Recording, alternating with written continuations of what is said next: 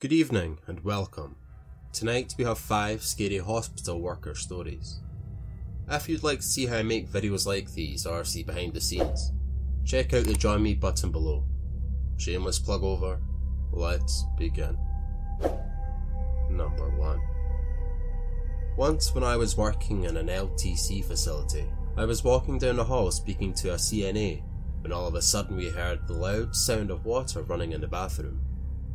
All the patients were in bed already, so I turned to her and looked like, what the fuck is that? We walked to the bathroom, which could only enter by key, unlocked the door and went in. The lights are out, so we turned them on.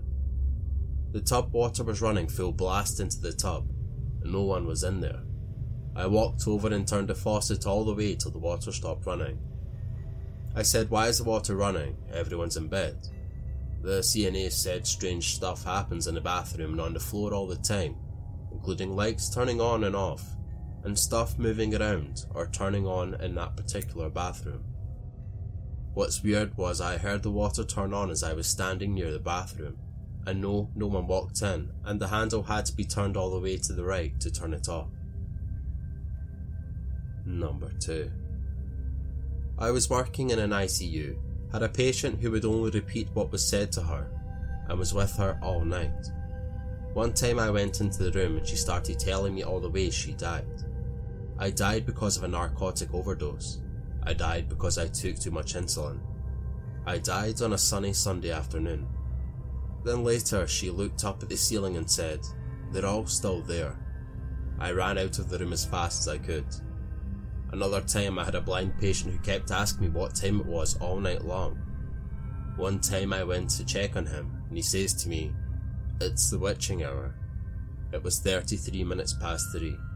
I walked out. Number 3 I had a patient being admitted into a room about half one in the morning.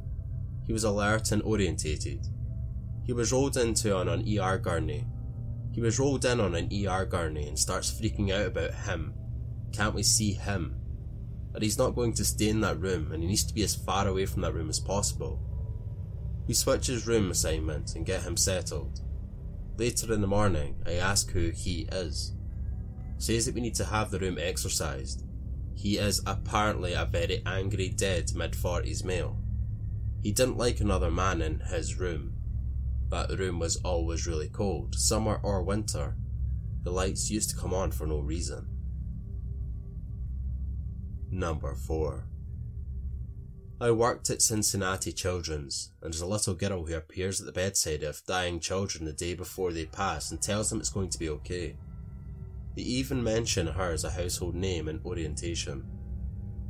An Indy at a children's hospital, where a patient passed in surgery but her room was haunted. A little African American boy saw her one night and said, She looks like me, and is one of these and one of these, pointing to a central line in GT. She also had a central line and GT. Number 5 I was a third year nursing student at the time this scary story took place. Three stripes on my cardboard hat, and nearing the end of my grueling yet rewarding journey that was nurse training. I was keen to impress the sister of the medical ward that I was working on because my management assessment was approaching quickly. This is the final practice assessment and the most daunting. I would have to manage a large medical ward for a whole shift whilst being assessed by three superiors. Anyway, I digress. On this particular afternoon shift, I had turned up to the handover freshly washed, notepad in hand, feeling quietly confident. In the handover, the nurse in charge of the ward on the morning shift meticulously goes through each patient. Details of the patient's conditions, medications, procedures, relative concerns, and any other relative points are passed on to all the nursing staff coming on to the next shift. In those days, handover used to be quite a formal affair, with most student nurses taking notes whilst trying to hide their awe at the goddess like beings who bore the much coveted title and uniforms of senior staff nurse or sister. This afternoon I was concentrating particularly hard as I would soon have to be giving the handover in the presence of my assessors, so most of the report was unremarkable. However, the sister in charge said that there was a very difficult situation going on with a private patient. At that time, private patients were nursed on general ward, but usually had their own private side room. This patient, Mr. Addison, was very unhappy with his care so far. To add insult to injury, this morning, an urgent infectious patient had been admitted to the ward and needed a side room, so Mr. Addison had to move to the eight bedded general men's ward. Needless to say, he was absolutely furious and threatening to launch a formal complaint to the hospital. This was very rare back then and quite a big deal. In view of this, the sister specially requested that student nurses should not have any contact with this patient, qualified staff only. I duly wrote a big red cross next to Mr. Addison's name in my notebook with the words no contact next to it. Handover finished, and we all split out of the office ready to start the new 2 o'clock observations. About half an hour later, there was a bit of an angry male shouting as the sister and senior staff nurse attempted to remove Mr. Addison and his belongings from the side room. I was passing the nursing station when I heard the main telephone ring. I looked around and there were no senior staff. Indeed, there were no other staff at all. I answered the phone in the manner that had been drummed into us over the years. Hello, G5, Student Nurse Matthews speaking. How can I help you? Hello, dear. The old lady's voice sounded very frail and a little bit distant. I'm ringing up about my son, Mr. Addison. I just want to see how he is.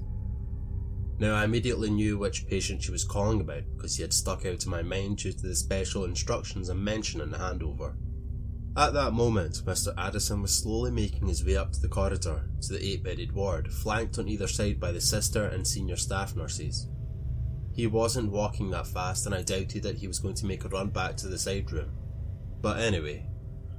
Oh, he's doing fine, I said. In fact, I can see him just walking up the ward now.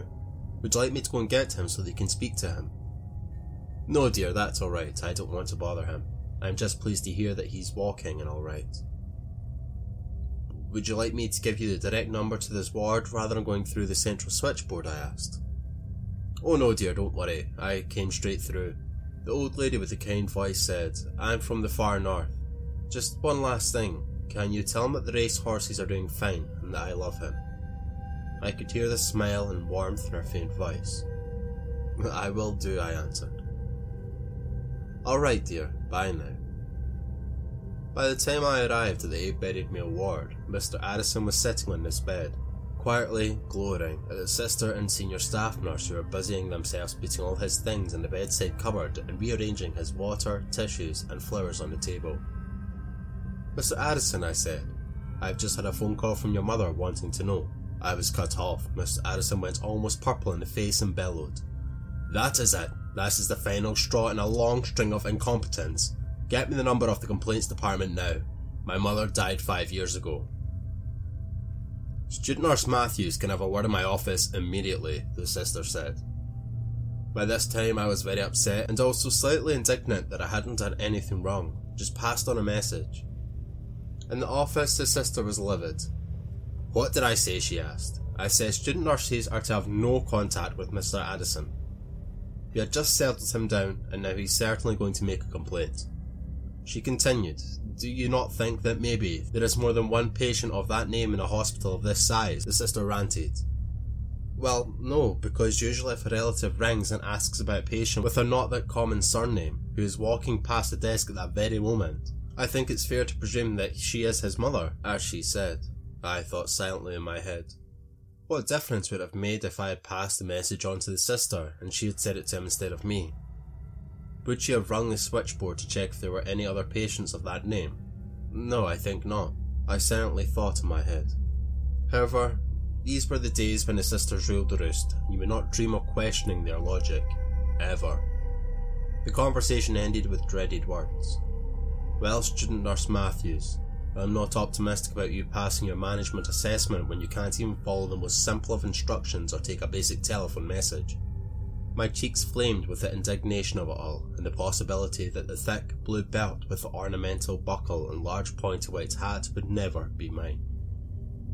I finished the shift and returned to my flat deflated.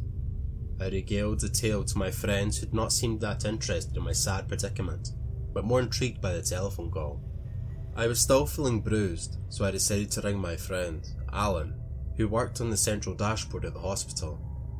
I'm not sure how many beds the hospital had at the time, but I do know that today it has 1,000.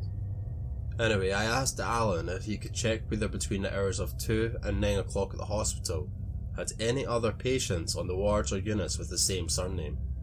The answer was a resounding and definite no. Hmm. The plot thickens, and I didn't sleep well. The next day I was on an early shift which started at 7 o'clock. As always, we took handover. To my relief, yesterday's incident was not mentioned in front of everybody, and the day's work began. I went into the male 8 bedded ward feeling very subdued and self conscious to be in the presence of Mr. Addison after yesterday's upsetting incident. Then, to my horror, he called me over to his bedside. I just want to apologise for my behaviour towards you yesterday, he said. I was already wound up and I probably overreacted. I felt bad that you got into so much trouble. Uh, oh no, please don't apologise to me. I didn't mean to upset you, but an old lady rang and said that you were her son. I didn't think, I just came and told you. I've checked the switchboard and there were no other patients with your name in hospital at that time. Do you have any enemies that might have wanted to upset you? I asked. It was the only thing that I could think of. Mr. Addison laughed. I have plenty of enemies, but none that would stoop that low, I hope. He looked at me intently, paused a moment, and then asked more gently, What exactly did she say? Relieved at the change of tone and pleased to have the chance to explain myself, I said, Well, she said that she was calling to see how you were. I said that you were just walking up the corridor of the ward and asked if she wanted to speak to you. She said no. She said that she had come straight through and that she was far from the north. At the end of conversation, she said to tell you that the racehorses are doing fine and that she loves you very much. Mr. Addison looked at me, his eyes filled with tears as he put his arms round my neck and cried into my shoulder for what seemed like a long time. Thank you so much. I know that was her. We owned racehorses in the Newmarket, and the horses were our life when she was alive. If things were not going well, she would say, The racehorses are not doing well. And if things were really going good, she would say, The racehorses are doing fine. Mr. Addison did not make a complaint to the hospital. He said that the message had given him such comfort and was priceless. He told the sister of the ward that he would always be very grateful to me, but she remained unimpressed throughout the nine week placement. I passed my management assessment test. Thank you all for listening. If you enjoyed, please leave a comment and maybe even a like. Um, it really helps a lot, and maybe even subscribe if you're feeling extra generous. Anyway, I'll catch you on the next one. Thank you.